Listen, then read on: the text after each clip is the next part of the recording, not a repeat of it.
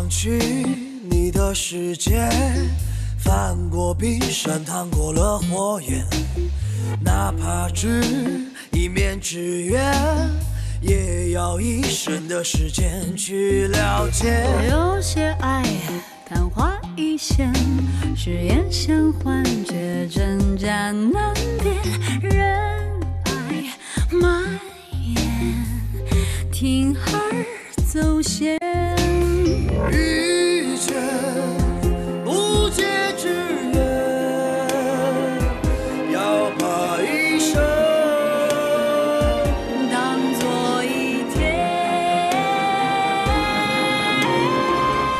北京时间十二点零八分，这里是正在直播的文艺大家谈，来自中央人民广播电台文艺之声。各位好，我是小东。各位好，我是小昭。时隔九年重返小荧屏的新剧《脱身》啊，由陈坤主演，正在北京卫视、东方卫视及几大视频网站播出。日前呢，已经接近尾声了。陈坤时隔九年，这一次啊，应该挺激动的啊，还发一个微博表示感谢自己的粉丝，并且号召大家说，这播出最后几天了，希望大家能够看完。但是这一句话一说不要紧啊，马上上了热搜，很多网友都说说你这是卖惨呀。就什么意思呢？就觉得好像是怎么还让我们必须看完呢？好像意思是这剧有点烂尾是什么意思、啊？这感觉有点是对亲生的粉丝说的话啊，对要支持到底，支持偶像的那种感对，觉。然后对此呢，陈坤还给了一回应，说我不是卖惨，这是从一个演员的角度说，珍惜啊，最后还有这么几天的播出，比较舍不得。具体是怎么回事呢？电视剧《脱身》以一九四九年中国共产党的归省计划作为背景，讲述了乔志才、黄立文与战友家人的彼此守护和无私奉献的故事。陈坤时隔九年重新回到了电视剧的屏幕，在剧中呢饰演一对双胞胎的兄弟，呃，十分的考验演技。然而该剧自播出以来呢，好像收视也没没有掀起什么特别耀眼的水花。不像预期的那样高啊，所以说他就发了个微博，希望大家能够看完，并且表示感恩。于是也被很多呃网友认为这是不是有点卖惨的嫌疑？呃，并且说希望你能够把精力放在这个电视剧本身，不要放在情怀上啊。呃，如果你这个品质剧的品质上来了，自然就会有人追，收视率自然会往上涨的。对此呢，陈坤确实也回复了说，不是这个意思，就是说有点舍不得。呃，有一些粉丝就是真爱粉吧，也是力挺，希望陈坤不要在乎这些评论、这些言论，觉得那就是都是一些营销号啊，没什么事儿找点事儿了。呃，也是劝导他一下。不知道各位听众朋友，您是不是看了陈坤这部时隔九年的电视剧《脱身》？对于剧中的演员们的表现是否满意？欢迎在收听节目的同时呢，关注文艺之声的微信公众号，发来文字留言跟我们互动呢，还有机会获得演出票或电影票。当然了，我们在今天的节目当中呢，也会持续赠出由故宫博物院与凤凰卫视顶级策划团队联合创制的高科技互动艺术展演《清明上河图三点零》的 VIP 门票。目前呢，该展览正在故宫博物院展出，吸引了众多的中外游客前往参观。发送您的姓名加上电话加上“清明上河图三点零”到文艺之声的微信公众号，就有可能获得我们赠出的 VIP 门票，由专业人员呃讲解带领观展。这个特别厉害，这 VIP 门票不像原来我们比如说去故宫什么人又多，然后还您还不一定排得上，然后看见了又不知道是什么。这次啊 VIP 还有专门的人给您讲解，带着您参观，这体验特别好，所以欢迎您跟我们互动啊。同时呢，七月七号本周六的十三点，百老汇影城。东方广场店一号厅，文艺之声观影团还会包场，请您看电影《我不是药神》，并且有一个映后的交流活动。发送您的姓名加电话加上“我不是药神”这几个字到文艺之声的微信公众号，就有机会参与报名抢票。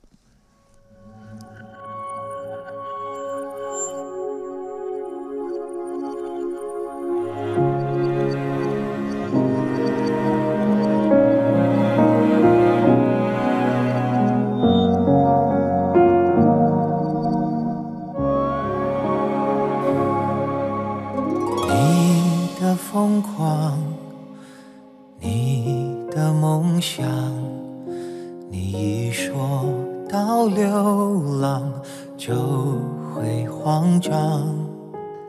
你的孤单，你的倔强，你酒后的荒唐掩藏忧伤。看星光，拼凑成远方，去想前路多漫长，别让过往沾湿眼眶，风雨都是晴朗，好梦一场，假装坚强，让伤痕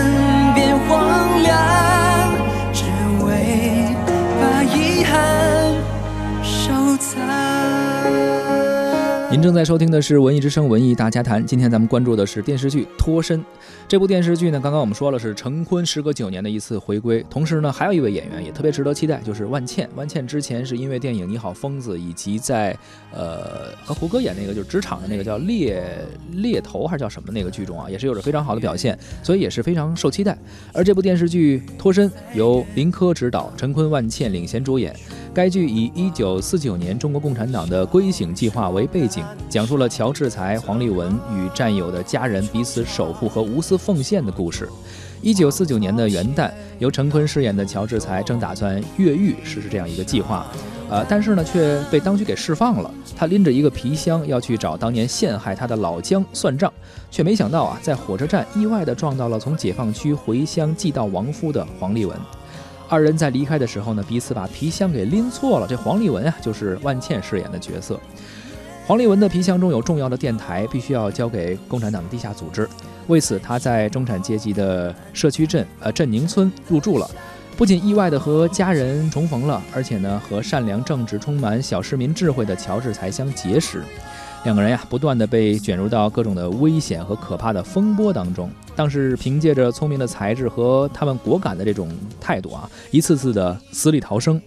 他们在与保密局的周旋斗争中，也是磨练了技能，磨砺了心智。从毫无地下工作经验的菜鸟，逐渐成为了坚强可敬的共产党人，同时也在乱世中守望相助。这部剧在播出之前呢，曾经是备受期待的，因为陈坤嗯虽然说是呃红是始于电视连续剧啊，嗯但是已经很久没有电视连续剧的新作品了。对的，啊，更多的时间呢是在电影的拍摄方面，而他回归小屏幕呢，相信大家对于现在这样的这个知名的演员，他们的新作品，首先期待值就会比较高。对，特别是之前好像还说过有一些古装什么大 IP 制作，包括周迅，包括陈坤，还有一个剧是一个古装的，也说要回归，但是种种原因到现在一直没有播出，反而是这一部脱身成了他的回归制作，所以很多人是非常期待的。而且除了陈坤以外，你看这一次演员阵容还是不错的，包括。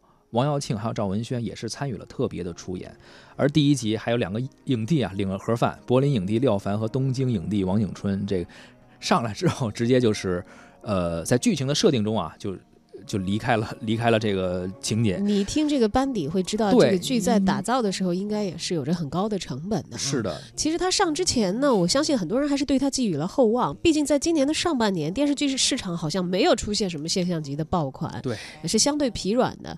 呃，而像这个我们还记得大家话题度比较高的，像风筝的话，都已经算是一七年的它是一七年底播出的，然后一直延续到一八年，所以说是从一八年上半年开始首播的电视剧啊，确实没有什么让大家印象特别深刻的。而脱身呢，呃，在这个赶上这这一年已经走到这个上半年和下半年交界的地方了啊，在前半年也没出现爆款，那么他们又有很多的大演员加盟，尤其是陈坤、调大梁嗯，男主角的情况下，自然大家的期待值是很高的。开播首周呢，市场份额一直保持在百分之六之上，牢牢占据着电视剧收视冠军的宝座啊。但是呢，好像后来的这个成绩后来的，成绩对有点有点回落，因为第一集确实有点唬人，挺吓人的，真的。你说廖凡上来直接出演，然后王景春也上来了。几个真是影帝之间的飙戏啊，然后就就就牺牲了嘛，因为剧情中设定的，所以就等于是网友们说就是领盒饭了。第一集真挺唬人的，第二集也还行，就越往后看稍微是有一点儿怎么说呢，有点滑坡吧这个收视率。然后在刚刚开始的时候呢，这个剧集的评论啊，一些剧评还是给出了不错的肯定。比如说啊，你看《广州日报》当时给了一个评论，说该剧逻辑清晰，节奏紧张，故事以拿错箱子为开头。这个情节设置在谍战剧中呢，虽然不够新鲜，但是胜在各种推理啊、场景的转换非常合理，没有太多的漏洞。不同于其他谍战剧啊，该剧没有 呃，并没有很明确的双面间谍元素，也不是板着面孔讲一个苦大仇深的故事，而是让观众在猫捉老鼠的故事中看到不少萌点，体会到了大时代中的人性和情感。这我觉得可能是刚开始写的剧评，后期负面的评论稍微多一些。当然，我们知道，其实谍战剧一直以来是我们的小屏幕上比较受欢迎的一个类型。是的，因为它的这个悬念呀，然后包括冲突啊，也比较容易设置。当然，谍战剧看多了，大伙儿也能够剖析出来很多套路。对，什么为了革命假夫妻啊，等等等等，那这个套路被反复的使用啊。对。但是，嗯，好像这个在大家对这些套路这个。呃，熟悉了之后呢，这个剧其实从刚才我们所讲的内容当中来说呢，他是想要力图创造一些新意的，想要不太一样，就是说这两个就是在谍战剧中的两个人吧，他算是开始是比较菜鸟，他不是职业的这种工作人员。所以他在不断的历练中，逐渐的成长为了这样一个非常有经验的这样地下工作者，所以不太一样。但是这个过程反而就会被有一些人诟病，说你这两个都不是太菜了，怎么能干这种这样的菜鸟怎么能干这个呢？虽然你是不断的成长，但是这过程中被很多人诟病说你这有点，哎呀注水太多，一会儿是聊感情，一会儿家长里短儿，好像在说大时代下的一个个人情怀，但实际上好像离谍战剧越走越远。对他，即便是菜鸟的成长，其实大家可能也希望。看到的是在合理的情境当中合理的成长，而不是一次又一次误打误撞的去侦破了一出又一出的这个奇案，或者是撞上乌龙的事件啊。是，那不就成了谍战里的玛丽苏了吗？对吧？对，你这形容啊，对。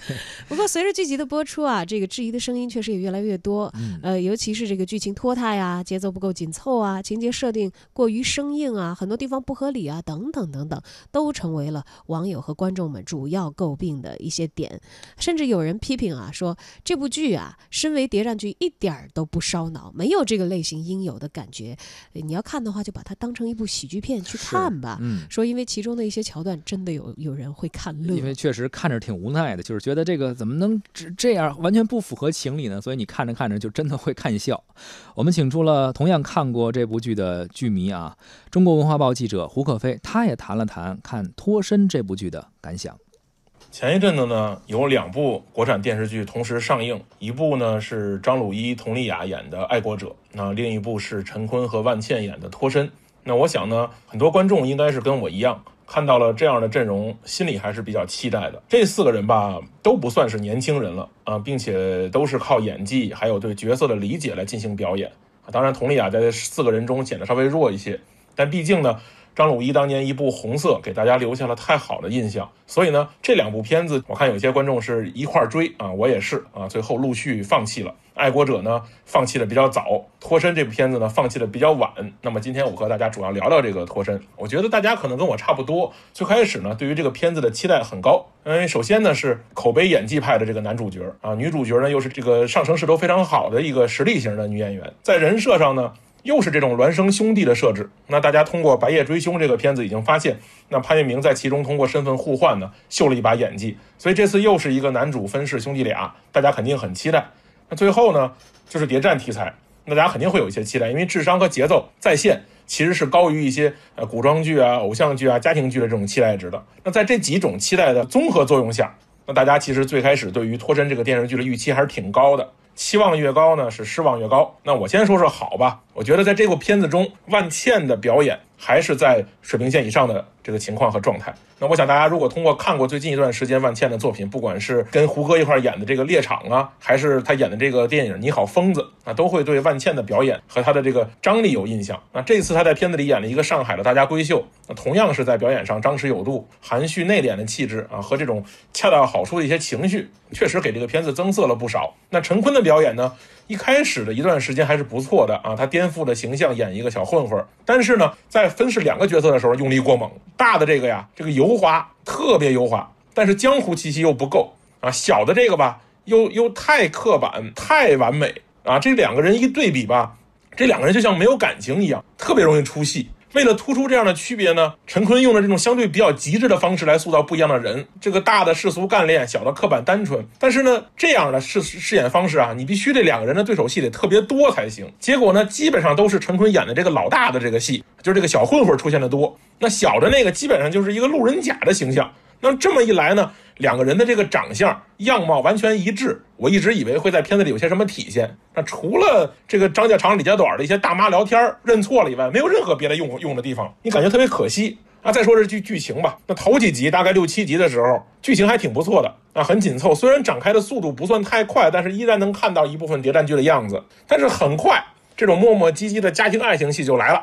陈坤跟万茜这饰演的角色中这些拉扯呀，然后一些没有用的人设和角色的出场戏份被无限注水，整个戏很快就变成了一个家庭情感戏啊，甚至还有陈坤的父亲和这隔壁大妈的这个年轻的时候的一些搞破鞋的故事。你这么一弄呢，这个戏不光是被注水，还完全变了性，是吧？那就没法看了。那我看呢，很多观众跟我一样。是吧？看到这个时候呢，就开始弃剧了，然后在网上骂这个编剧。那最有意思的是，这编剧还出来回复了啊，说我们不是拍的这个谍战剧啊，我们拍的就是家庭戏。一上来我就想描描描绘这个上海当年的这些浮世绘啊，结果这个架构太大了，加上投资商也不看好，最后推倒了。那最后呢，浓缩到这个弄堂里，变成现在这个故事的样子。说这个故事呢，是表达了一个大时代变革下小人物的情感啊，中间只是夹杂了一些谍战元素。说真的呢，我在这个片子里啊，真没有看到什么生活元素、情感故事。我不认为说上海当年弄堂里的生活就是几个富太太在一块打麻将串闲话。那如果大家都看过《红色》那个片子，相比起这个片子来说，你大家都会想起那个片子中王迅演过一个裁缝的小配角，那个角色非常鲜活，是吧？他跟这个这个女配角的这个拉扯的情感，那才是生活。所以我觉得这个时候编剧出来解释，还说啊，这个事情最后大家都认为是个谍战片，是宣传的锅。我觉得这个让这个戏就变得更扯一些，让大家想一想，那一部片子大家都看了一大半了，都不知道这到底是一个什么类型的片子，您还好意思出来解释是吧？你怎么不好意思说自己拍的是一个偶像剧呢？所以说呢，我们可以顺着这个思路，不妨从另外一个角度来聊聊，大家为什么不满意？是因为这个片子不是谍战片儿。那是不是我们可以这么认为？大家还是喜欢一些以谍战片为代表性的智商在线的作品？那其实大家去思考一下，甭管什么演员，只要是演技不是那种纯坑爹的，通过一部好的谍战片，都会或多或少的圈不少粉。谍战片自带一些情节设置啊，紧凑啊，压迫的感觉，也释放了一些演员的能力，而且也让很多演员从中受益。那孙红雷演潜伏之前，您觉得他能有有有能力演一个特工吗？还有跟吴秀波一块演黎明之前的林永健，是吧？你只能记住在春晚中反串的那个女的大妈的形象，敢骂的敢骂的那个人。你能想象他还能演正正经的谍战片，塑造那么优秀的一个反派角色吗？不光是观众需要这种智商在线的电视剧，演员也同样需要。那大家不满意，你最后把锅推给宣传，这是不负责任的。那这么说吧。您这个片儿打一开始宣传就压根儿不提谍战俩字儿，就按您自己说的，为老上海致敬的一部情感生活题材电视剧，你看看有没有现在大家关注的热度高？所以呢，别掩耳盗铃了，看清楚大家要要什么。其实我自己呢，挺为万茜和陈坤可惜的，因为一个是演技派的女演员，一个是蛰伏了很久的老鲜肉，都急需要一些好作品保持自己的状态或者找回自己的状态。那么这样的情况呢？你是大家去想《白夜追凶》在那部片子之前，潘粤明是不是已经被这个圈子遗忘了？除了那些陈芝麻烂谷子的八卦，谁还记得他？但是一部戏一把就翻身了，对不对？那么陈坤现在状态就好像，好像是当于当年的潘粤明，而且陈坤的状态完全是好于潘粤明的。但是这样的一部戏，并没有让他重新回到大家的视线里。那至少在很多观众这儿还是有些减分的。那么这样一来呢，就很可惜了。